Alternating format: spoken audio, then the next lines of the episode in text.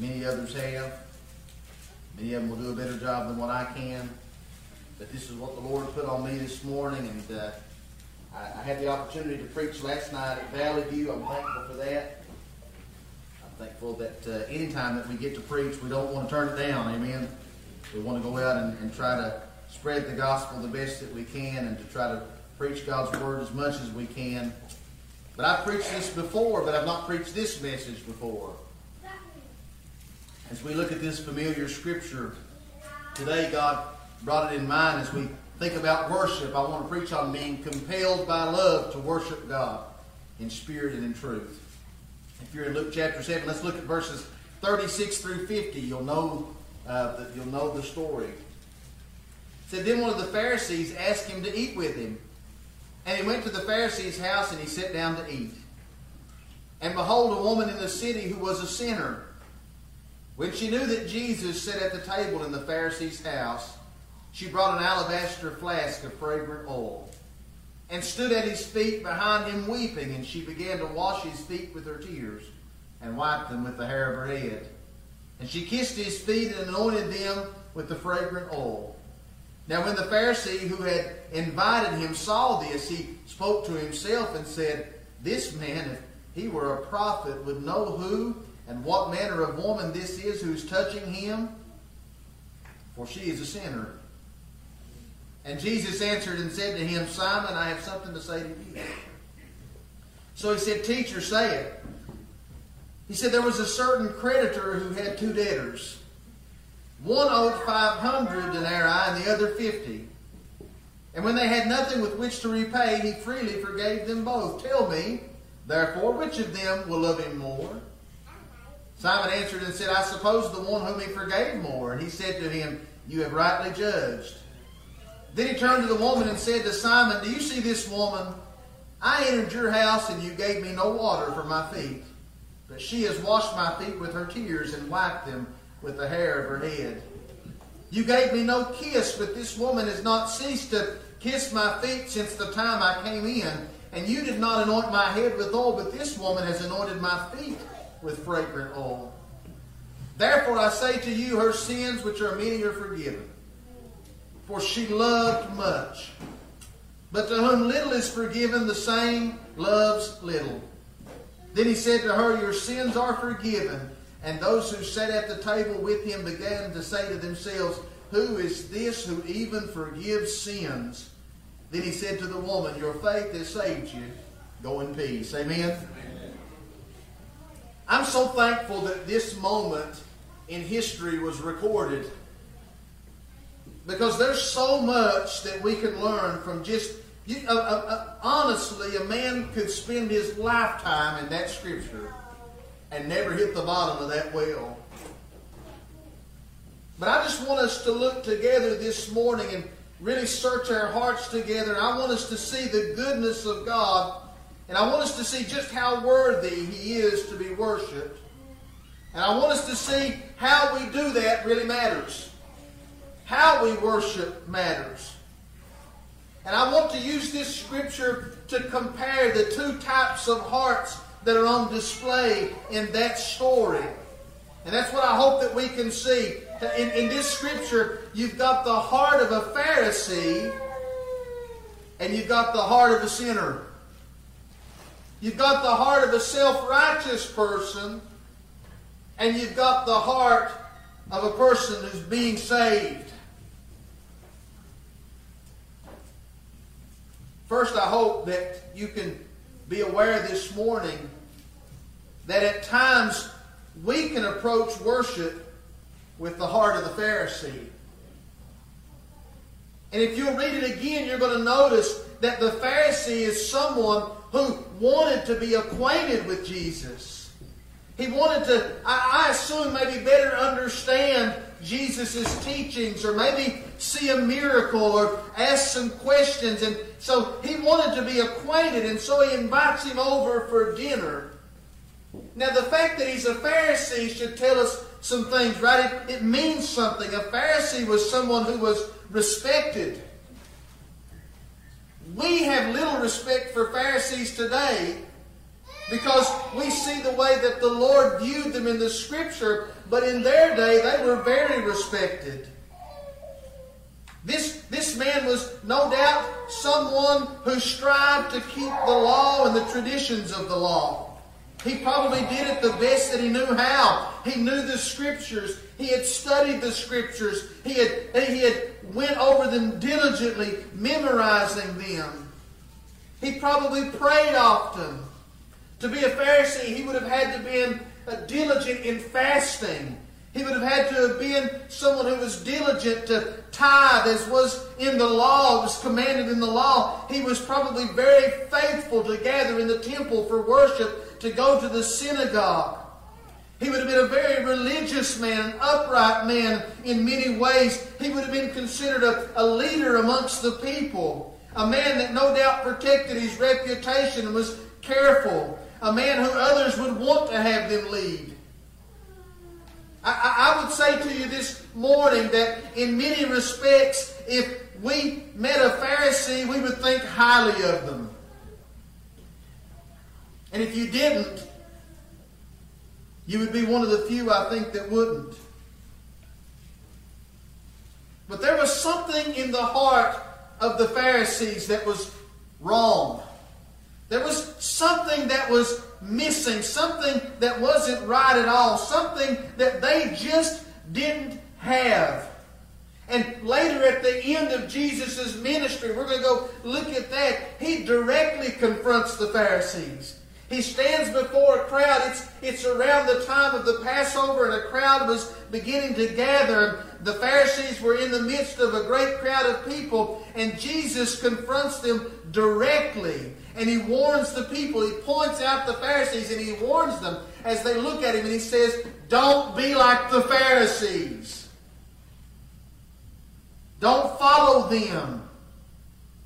And he begins to reveal the truth about the Pharisees, and he begins to reveal what's not right in the heart of the Pharisees and what's missing in their hearts. And I want us to look together there for just a minute to understand the message that I felt like God wanted me to give. Go to Matthew chapter 23 now. In Matthew chapter 23, we'll just read uh, the verses 1 and 2 to start. It says, Then Jesus spoke to the multitudes and to his disciples, and he said, The scribes and the Pharisees sit in Moses' seat. This means they were sitting in a seat of, of, of self given authority.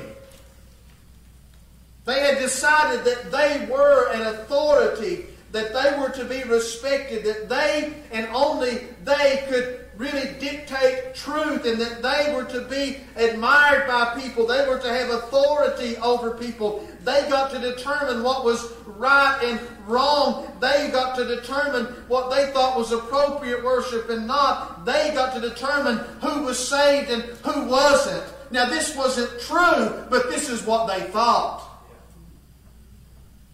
This was their mindset. We decide who's worthy and who's not worthy. And if you look down in verse 13, you're going to see that Jesus confronts them directly about this. He pronounces judgment on them about this because he says, Woe to you, scribes and Pharisees, you hypocrites! For you shut up the kingdom of heaven against men. For you neither go in yourselves, nor do you allow those who are entering to go in.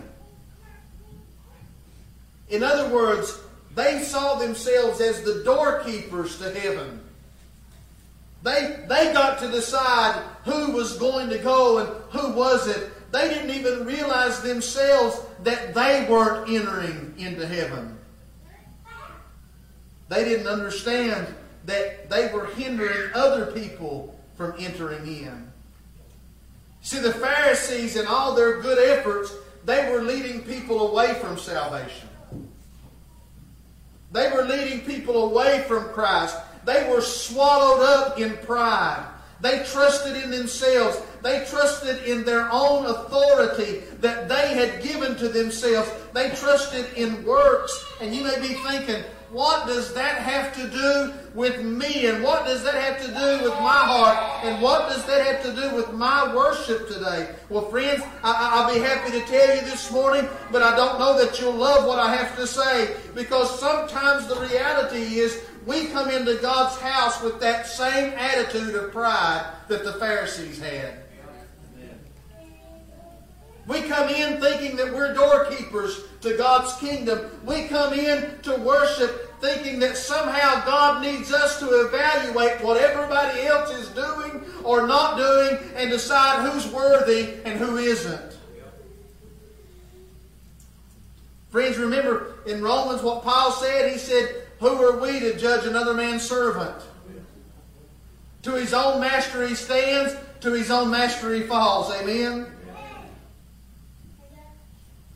Is that not what we see when you look back in Luke chapter 7? Do you not see the Pharisee? Did he not look at the woman and say, Oh, if this man were really a prophet, he would have known what manner of woman this was that was touching him, for she's a sinner. To that Pharisee, that woman would have never been allowed entrance into the kingdom of heaven.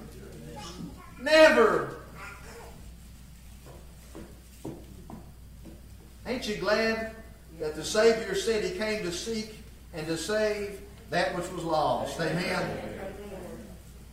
He didn't come to call the righteous to repentance, but he came to call the sinner to repentance. Amen. I'm thankful for that this morning. I'm so thankful today. I want you to see it.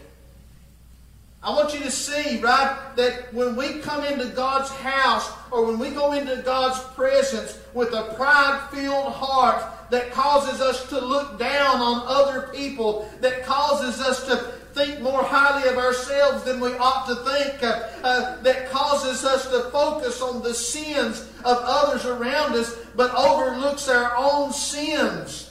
When we come and, and, and, and, come into worship and we trust in our own selves and we instead of trusting in Christ, then we're coming to worship in the spirit of the Pharisees. And we need to know this morning that God is not pleased with that. And neither will He accept that worship from us. Can I tell you something this morning that, that, that people won't like?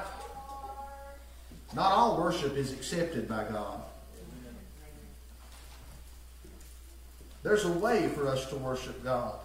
And when we drag pride and we're looking down on others and we think somehow that they're a worse sinner than we are, we're missing the point this morning.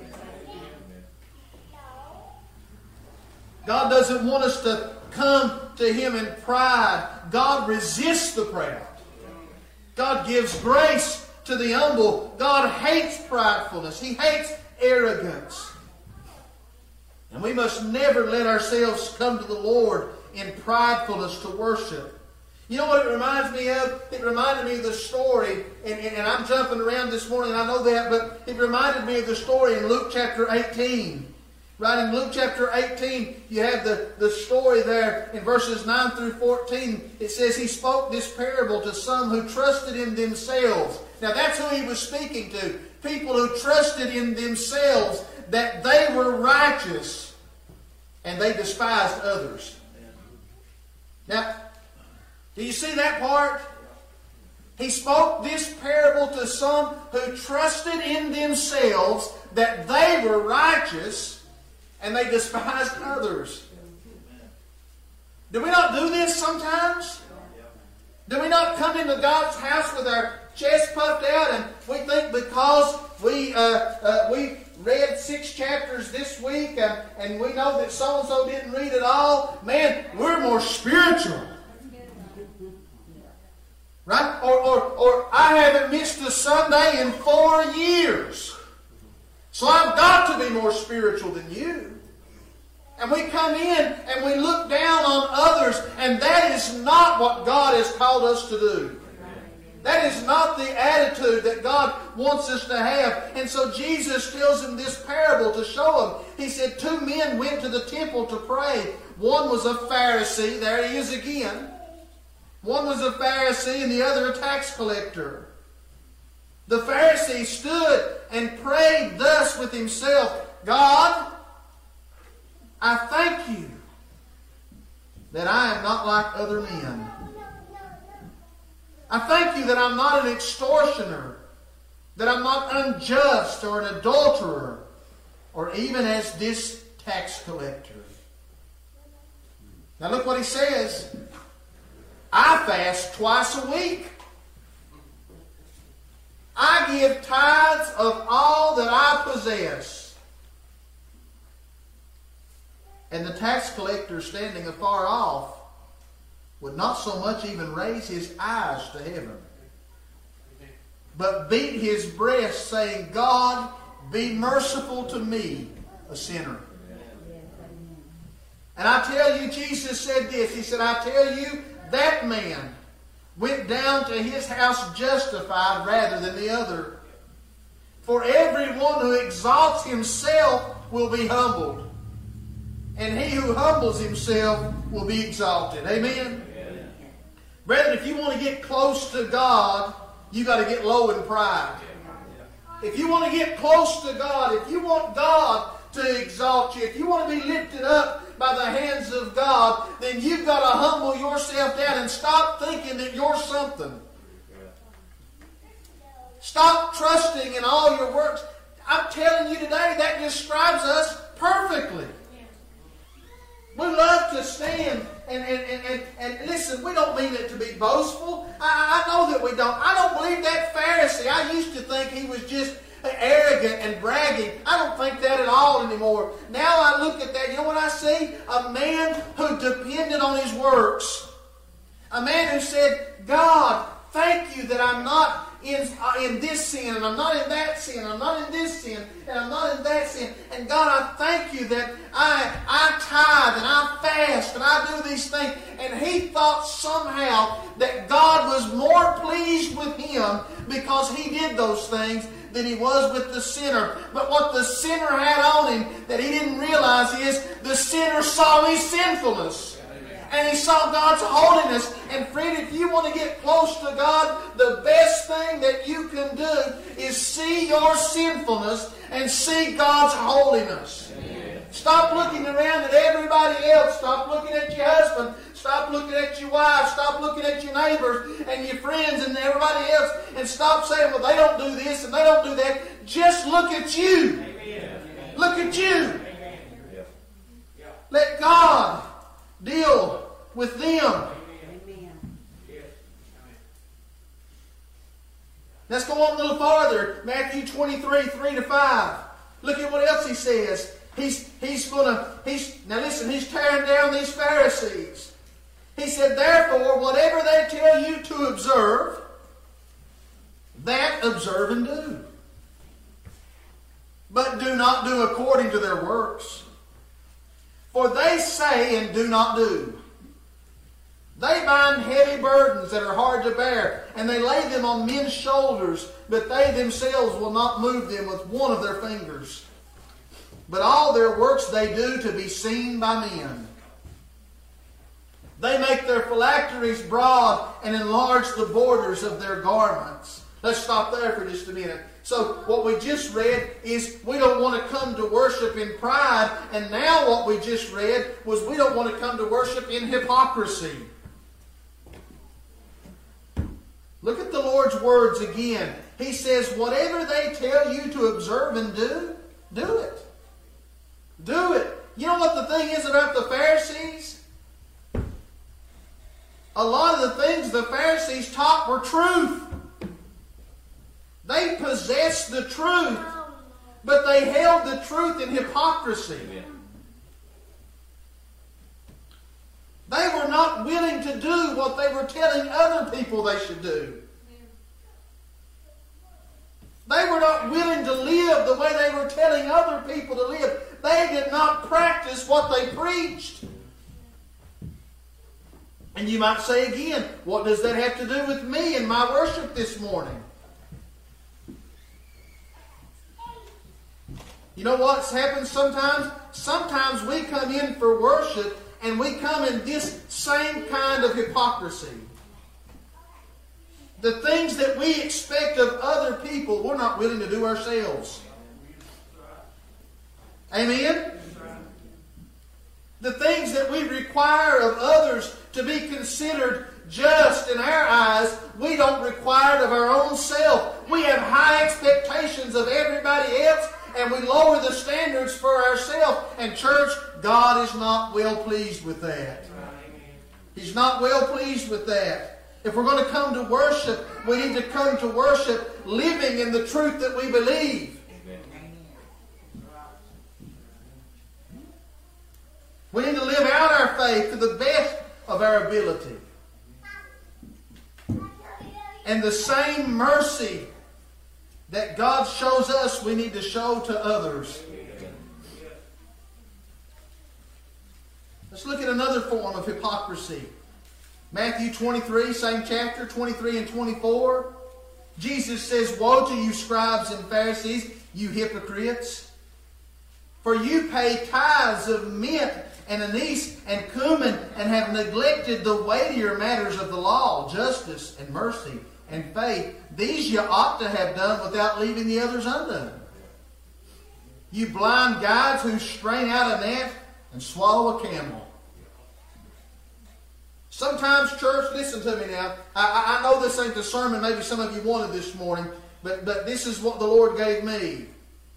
Sometimes we put a lot of emphasis on the things that we do well, and we judge people that don't do those things well with some harshness.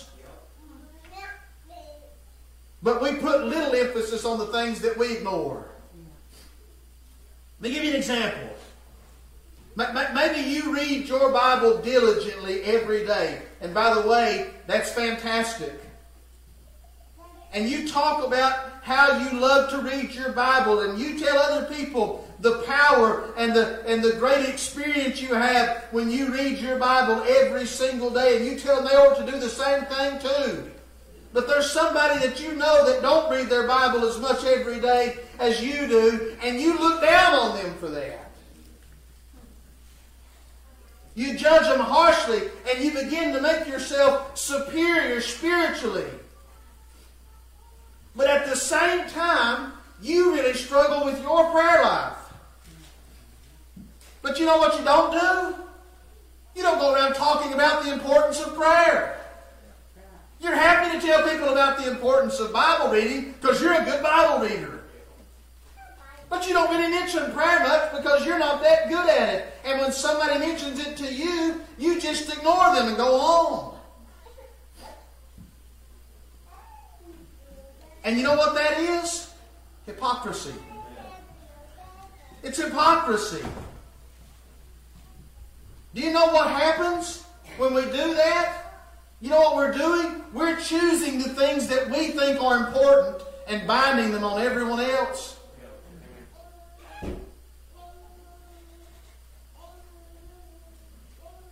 We expect, we all have a tendency to do this. We expect everyone to do what we're doing. And we don't want to pay any attention to the things that we're not doing.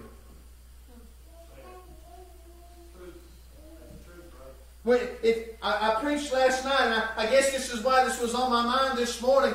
But I was reading, and I was, of course, I was using it in the context of marriage. But I was reading about in, in Matthew seven. There, I don't have it on the screen, Thomas, where Jesus told them. He said, "Why do you behold the speck in your brother's eye, but you won't get the beam out of your own eye?" How often do we do that? Come on, are you guilty this morning? I'm guilty right? We begin to look at the speck in everybody else, but refuse to see the beam in our own. You know what we do? We decide which commandments and which scriptures we're going to take seriously and which ones it's okay to neglect. We cherry pick the parts of the Bible that we want to follow, that's easy for us, and we ignore the hard parts, not realizing that everybody else is trying to do the same thing, that they're everybody's struggling with something this morning.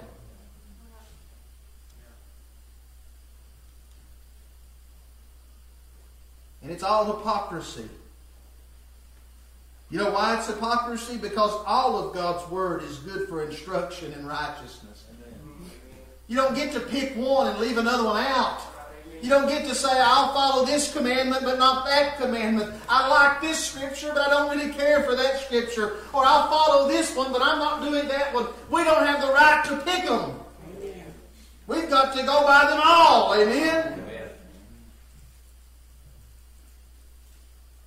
And when we come to worship, we should acknowledge that truth.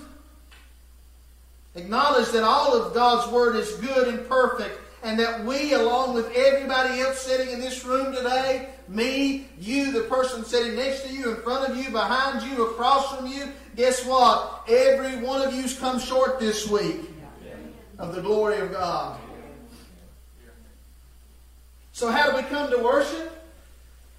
We come in humility. We come recognizing that, you know what? I don't need to look down on Brother Joel. But you know what I know about Joel? Joel sinned this week. And I could sit in that pew and I could try to imagine all the ways that Joel sinned and how much worse of a sinner he is than me. But the truth is today, I'm an equal sinner as him. And he's an equal sinner like me, and so are you, and so are they, and so is everybody else.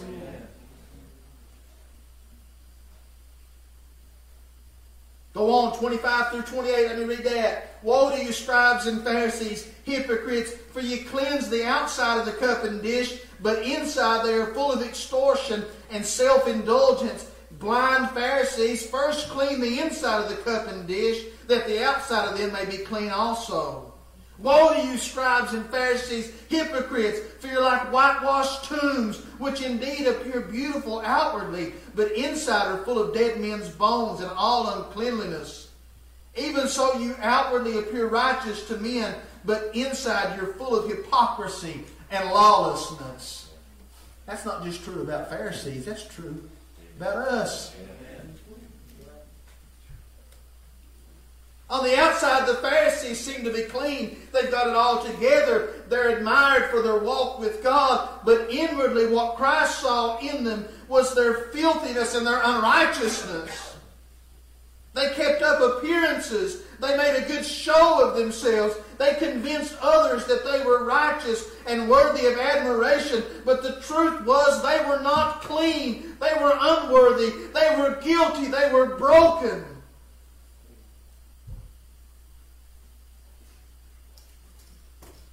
But they were more concerned about how others viewed them than about their true condition. They were more concerned about the appearance of godliness rather than honesty and truth. And friends, when we come to worship like that sometimes, we come and we put on a show. We don't come in spirit and truth. We come in fakeness and deception. We want others to think of us as spiritual giants see us more spiritual than we are, like we've got it all together. Let me tell you something. None of us have it all together.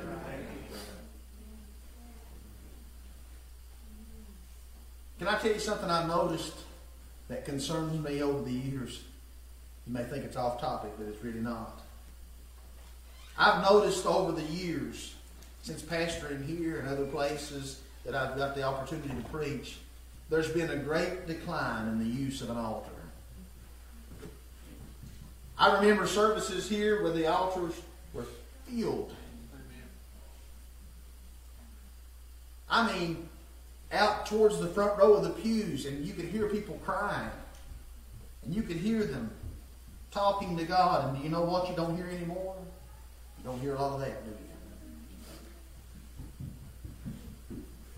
What, you know what? We, we, we have a tendency to hear the truth but out of sheer pride and hypocrisy. We abandon the altar out of concern about what others might think of us. Come on, that's the truth this morning. We, will stand back there with our hands like this and knowing full well that we need the altar, knowing full well that the truth of God's word has spoken to our hearts and that God has pierced through the darkness and brought light to sin in our life, and we'll stand back there with our arms crossed and our jaws clenched because we don't want anybody else in the church to wonder what we've gotten into.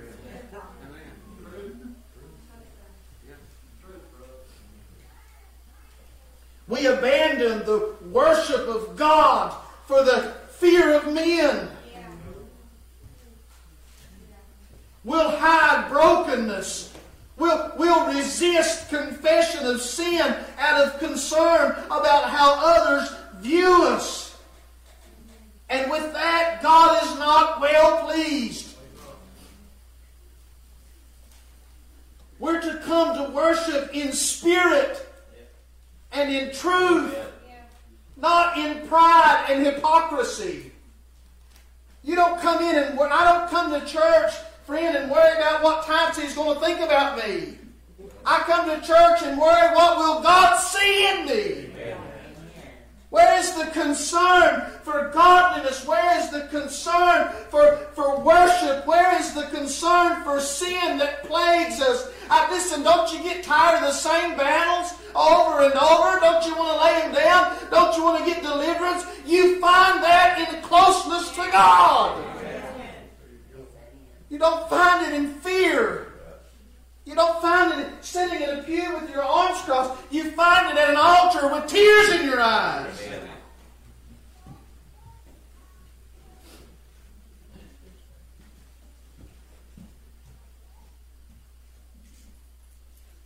There are attitudes, pride, and hypocrisy that will deaden our worship. They'll make our eyes closed and our ears unable to hear. And they'll keep us from the Lord if we're not careful.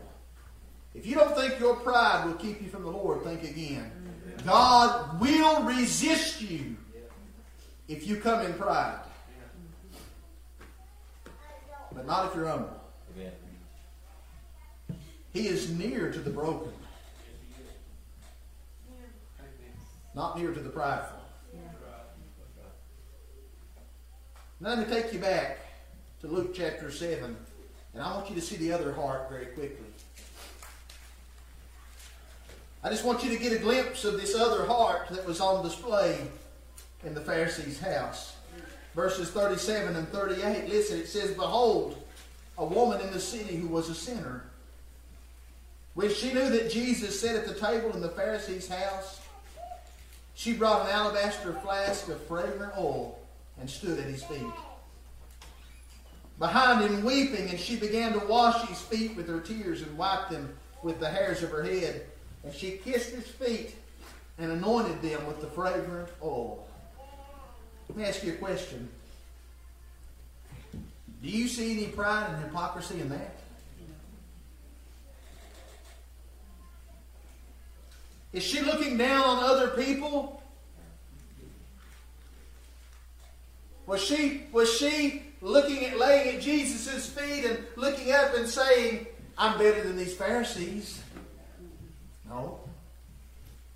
You don't see any evidence of pride. You don't see any evidence of hypocrisy. In fact, you see the opposite of those things. You see a woman that's not looking at anybody else at all. She's not, listen, it's almost as if that she doesn't even think anybody else is in the room but her and Christ. She's looking at Christ. She's not looking at Simon. She's not looking at the disciples. She's not looking at the other people gathered in the house. She's got her eyes fixed on the Savior. And she comes in, and listen, there ain't nothing going to distract her uh, from him. She didn't care if they saw her tears. She didn't care if they heard her weeping. She didn't care if they smelt the fragrant oil. She didn't care about those things. All she cared about was worshiping the Savior. Amen. When's the last time you worshiped like that? When's the last time that you were so focused on Christ that you quit worrying about how everybody else was living and just worried about you and God. When's the last time you busted through the doors of that church and didn't look around to see who was here and who's not? Didn't look around to see if so and so did this or said that or come in and gossip about this thing or that thing? When's the last time you busted through and said, I want to get at the feet of Jesus? Amen.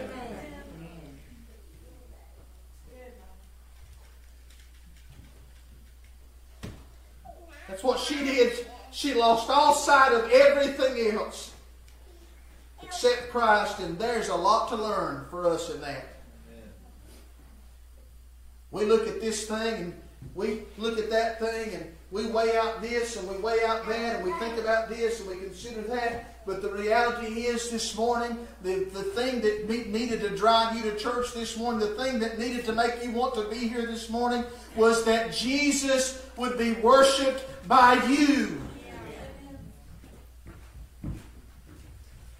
She didn't come in a show. She didn't come in pride. She didn't come in hypocrisy. She came in humility as a sinner that loved a Savior. I, am inclined to believe that this wasn't the woman's first time interacting with the Lord. I can't prove it scripturally.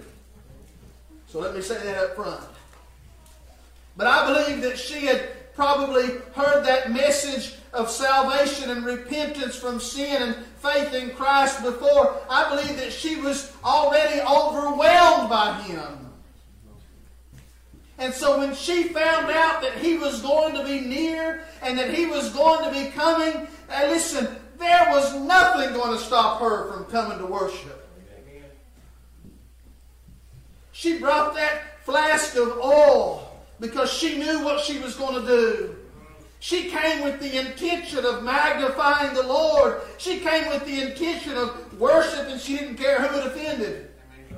She didn't care how many Pharisees were going to judge her. She didn't care how many. I, I hear people say all the time, well, I go to church, but I get judged. You know what? If you love the Lord with all your heart, soul, mind, and strength, you would not even care who was judging you. You would be here to magnify the Lord.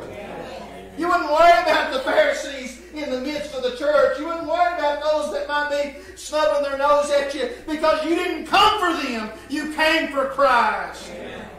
That's what she did. She came for Christ. I, I like to th- think and imagine. Maybe she was in the crowd when they were going to stone the woman caught in adultery and she she saw what Christ did and how Christ uh, told them, "Let you, um, let those among you without sin cast the first stone," and how he how he lifted her up off the ground and said, "Where are thine accusers? Neither do I condemn thee. Go your way and sin no more." Maybe she saw that and she thought, "My goodness, what manner of man is this?" Maybe she was there when Jesus preached one of his great sermons, uh, or when Jesus was teaching and she heard the message. I don't know what it was. But I believe that when she walked in that house, she knew two things. He was a Savior and she was a sinner.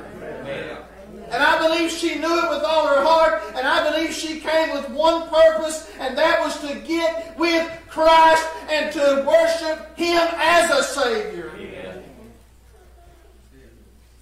And when she came as a sinner, just like that old tax collector standing afar off, saying, Lord, be merciful to me, a sinner, when she acknowledged her sinfulness, listen, Christ took notice.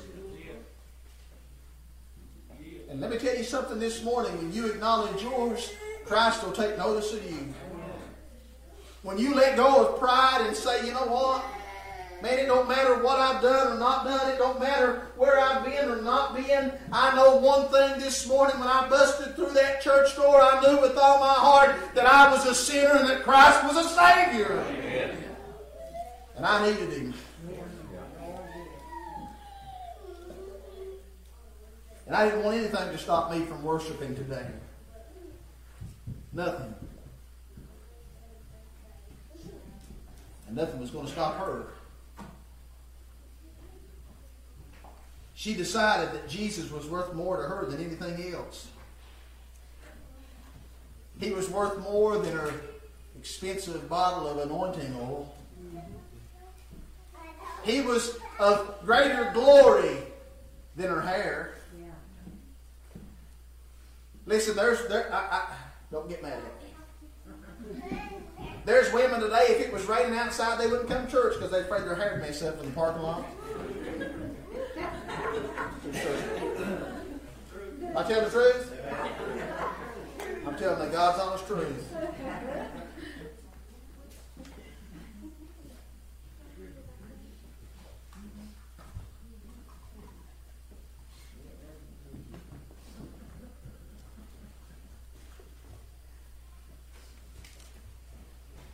When she realized Christ was there, there was nothing to stop her. And it's like worship just poured out of her. It's like it just poured out. Her eyes just being near him, just laying eyes on him, her eyes flooded with tears. Didn't say that he said anything particularly profound in that moment. It didn't say that he did anything particularly emotional. He was just sitting down and eating. But when she got in his presence, everything about her changed. Her eyes couldn't hold back the tears. Her hair dropped down, and she was willing to wash his feet with her tears. And they would have been dirty because he said, I came into your house and you did not wash my feet. And listen, he had them old dirty feet that he drug through the sand and the mud and the dirt all day long. And she dropped her hair down, and as the tears flowed down, it washed that dirt. And I can just imagine the streaks uh, that went across his feet. Uh, and she took and dried the water from her tears off of his feet because she loved him. Amen.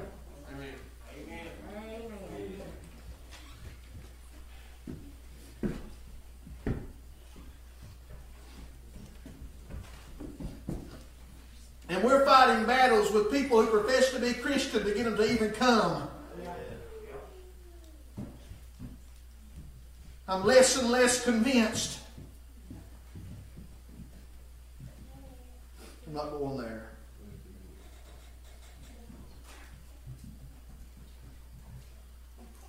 Let me ask you this morning, church.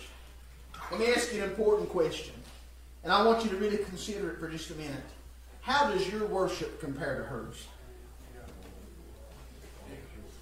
Boy, you talk about this morning when God asked me that question, when I when it came into my mind and into my heart, you talk about guilt. I'm guilty this morning, church. I'm not, listen, I'm not standing up here today as an example like I ought to be. I'm standing as a guilty man, the chief of sinners in this place this morning, because my worship falls far short of what this woman did for the Lord in that moment.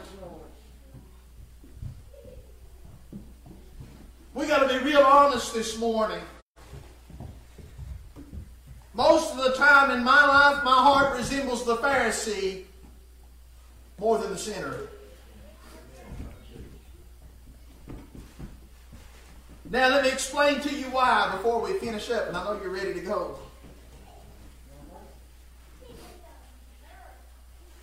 Jesus tells the Pharisee why it is this way. 44 through 47 in Luke chapter 7, he said, he turned to the woman and said to Simon, Do you see this woman? You see, Simon acted like he didn't even acknowledge her. And Jesus said, Do you see this woman? I entered your house and you gave me no water for my feet. But she has washed my feet with her tears and wiped them with the hair of her head. You gave me no kiss, but this woman's not ceased to kiss my feet since the time I came in. You did not anoint my head with oil, but this woman has anointed my feet with fragrant oil. Therefore I say to you, her sins, which are many, are forgiven, for she loved much. But to whom little is forgiven, the same loves little. It's right there in plain sight what the difference between those two hearts really were. The difference was she loved much, and he didn't love at all because he never saw himself as a sinner. He never saw himself that way. He looked at her with contempt. He saw her sins. He saw all the things that was wrong with her and never saw anything wrong with him. And guys, listen to me this morning as I cut it straight this morning, okay? Don't, don't get offended, don't get hurt. But the reality is we sit in the church Sunday after Sunday and do the same thing. Now, maybe not all of us. Maybe I'm not preaching to everybody this morning, but I'm preaching to some of you. And I'm definitely preaching to me. We come in in the same way, not seeing ourselves as sinful, but seeing ourselves as something wonderful. And we bounce in the church as if everybody should be uh, glad and, and feel so blessed to see us. But the reality is this morning, we all walk through those doors as sinners. Now, I'm thankful this morning, and I don't want to beat you down because I'm thankful this morning that we are sinners that have been saved by grace. I'm thankful this morning that we have the righteousness of Christ uh, that's applied to us. And I'm thankful this morning that God has cast our sins from us as far as the east is from the west. And I'm thankful that He doesn't even bring them into His own remembrance, but the Scripture says He's put them behind His back. But this morning, you need to remember, and so do I, where we were, who we were, and what we are, and that it's only by grace through faith in Christ that we're saved this morning. And that should stir you to worship. That should be, listen, that should cause you to rise up in admiration of God. It should cause you to fall down uh, in weeping at times. It should cause you to uh, jump up and shouting at times. It should cause you to praise God, to worship God, to thank God. Because you did nothing and He did everything. That woman there doesn't list, listen doesn't list one thing that she did other than come knowing that she was a sinner and surrendering and giving it to the Lord. Amen. You want to know what God wants from you this morning? That's it. What is it, God, that I need to do? Why has my worship been so dried up? Why do I feel so cold and complacent? And, and, and, and why, do, why, does, why, do, why am I having such a difficult time? And why am I doing all these things? I'm going to tell you why. In Revelation chapter 2, the church at Ephesus was struggling with the same things. And the Lord spoke to the church at Ephesus. And he said, These things says he who holds the seven stars in his right hand, who walks in the midst of the seven golden lampstands. And this is what he says I know your works. I know you've got things that you do. I know your labors.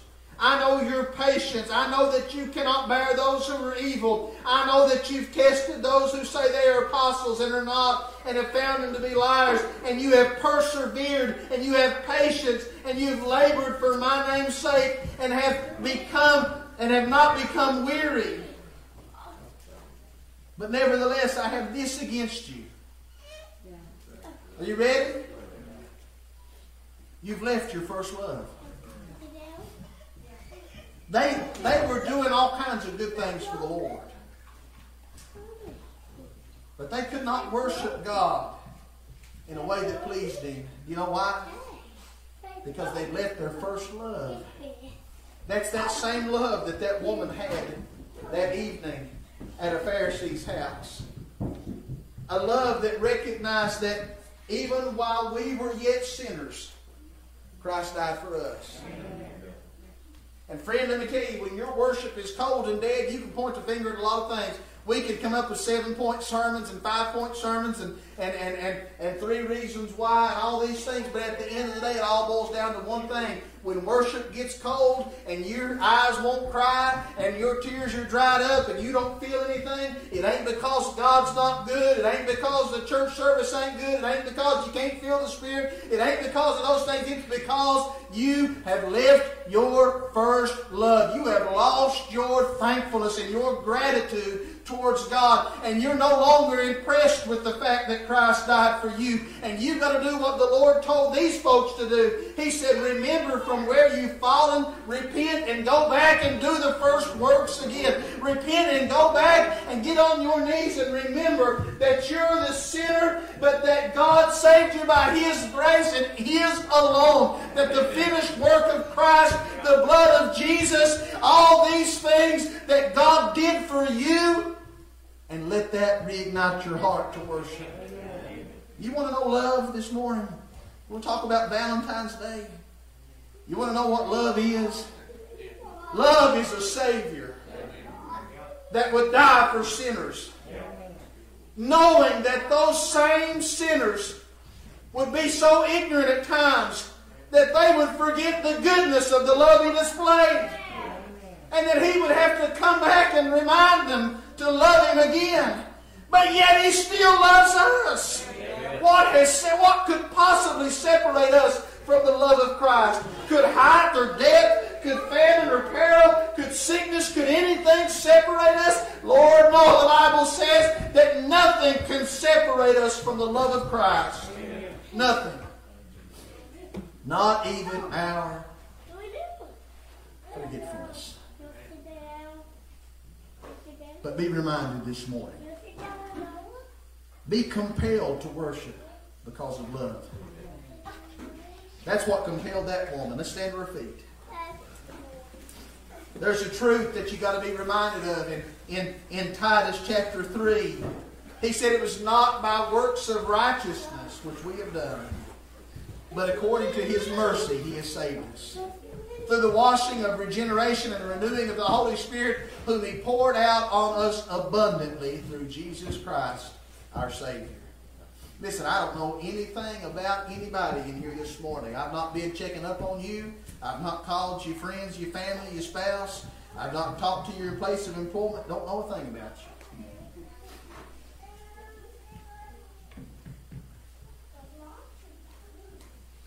But you might be in here today and be a sinner. You might be in need of a Savior. And the good news for you today is that the Savior stands ready to save. His hand is not shortened that he cannot save. Wherever you are today, he is able to save to the uttermost. There's none like him. And if you want salvation this morning, you can have it. But you got to be willing to humble yourself down and admit that you're a sinner. Amen. Got to be able to admit your sinfulness. And boy, when you do, you'll find the love of a Savior that'll wash your sins away. Amen. Let's bow our heads for a moment. I want to open this altar up to you this morning. How's your worship been? I'm just asking you this morning, how's your worship been?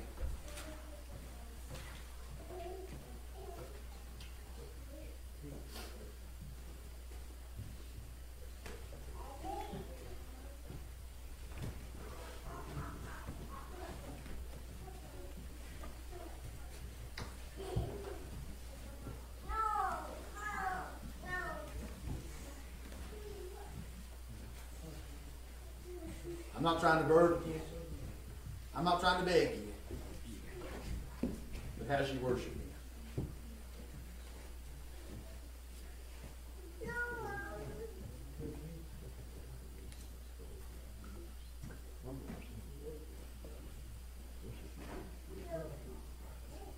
How's your love for Christ?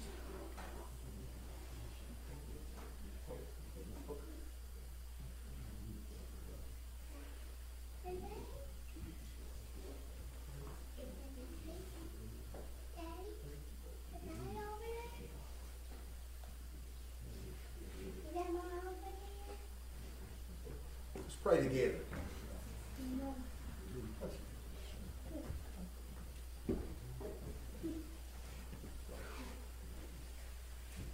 Father, we come before you. God, and we're so thankful for your faithfulness, God. But Lord, in me, God, there's a sinfulness, God, a pride that needs to be broken, God. Lord, in me at times there's hypocrisy that's so thick you could cut it with a knife. Times when I'm so busy looking at everybody else that I don't even get my eyes on you to worship God. God, I beg for your forgiveness this morning. I beg you, God, to be merciful to me, a sinner. I want nothing more, God, than to live a life that glorifies you and honors you, God. But Lord, I know that if I'm going to worship in spirit and truth, I'm going to have to get my mind and heart right, God. God, I, in, in a way, Lord, and I know maybe, God, that it's a confession, God, but in a way I'm envious of the woman that we read about. And the love that she had for you, God, and the way that she came in, Lord, and was willing to pour it all out. And how sometimes, God, I'm so ashamed of myself this morning, God, that sometimes, God, I come in and I'm reserved and I'm and I'm bitter and cold, God, because I haven't prepared my heart for worship, God, and I'm I've not come in humility, but come in pride, God, and I'm sorry. And I want you to forgive me, Lord. And I thank you, God, this morning that I recognize my sinfulness. And I pray you continually remind me of my sinfulness, God. So that I might continually exalt you as a great Savior, Lord.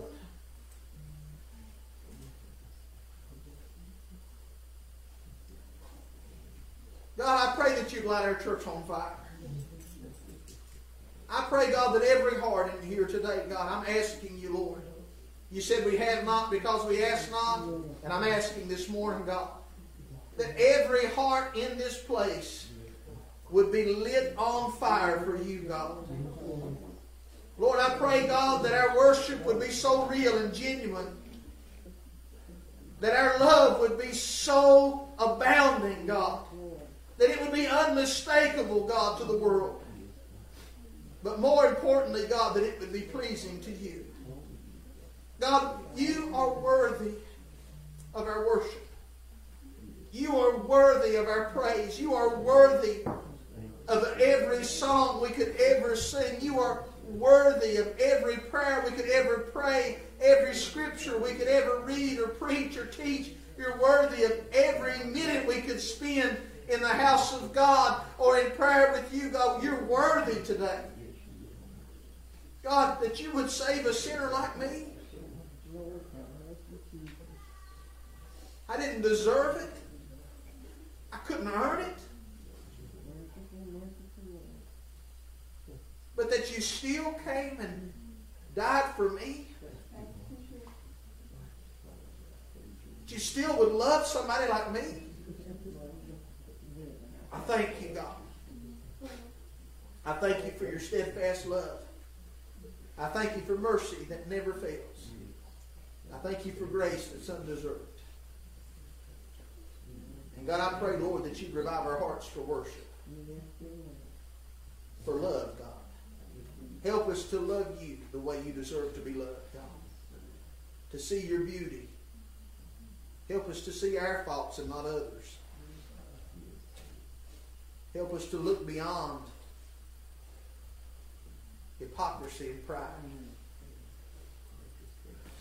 And to see only you. We love you this morning, God. We praise you and thank you. In Jesus' name. Amen.